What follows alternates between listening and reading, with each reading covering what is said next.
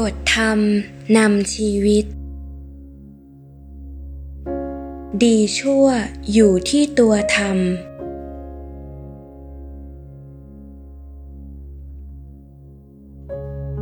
แท้จริง ความเป็นคนเลว หรือความเป็นคนประเสริฐนั้น ไม่ควรวัดกันที่ชาติกำเนิด เพราะคนเราเลือกเกิดไม่ได้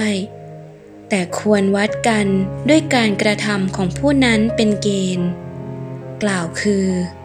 ผู้ใดเป็นคนดี มีศีลมีธรรมประจำใจ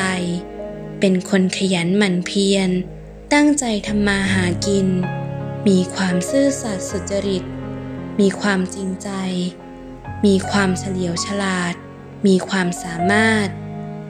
แม้จะมีชาติกำเนิดอย่างไร ก็ควรได้รับการยกย่อง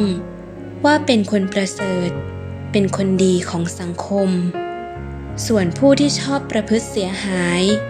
ก่อความเดือดร้อนให้แก่สังคม ชอบเอารัดเอาเปรียบผู้อื่น ผู้นั้น แม้นมีชาติกำเนิดสูง มียศศักดิ์มีฐานะดีอย่างไร ก็ควรได้รับการประนามว่าเป็นคนเลว ไม่ควรได้รับการยกย่องให้เป็นใหญ่ในสังคม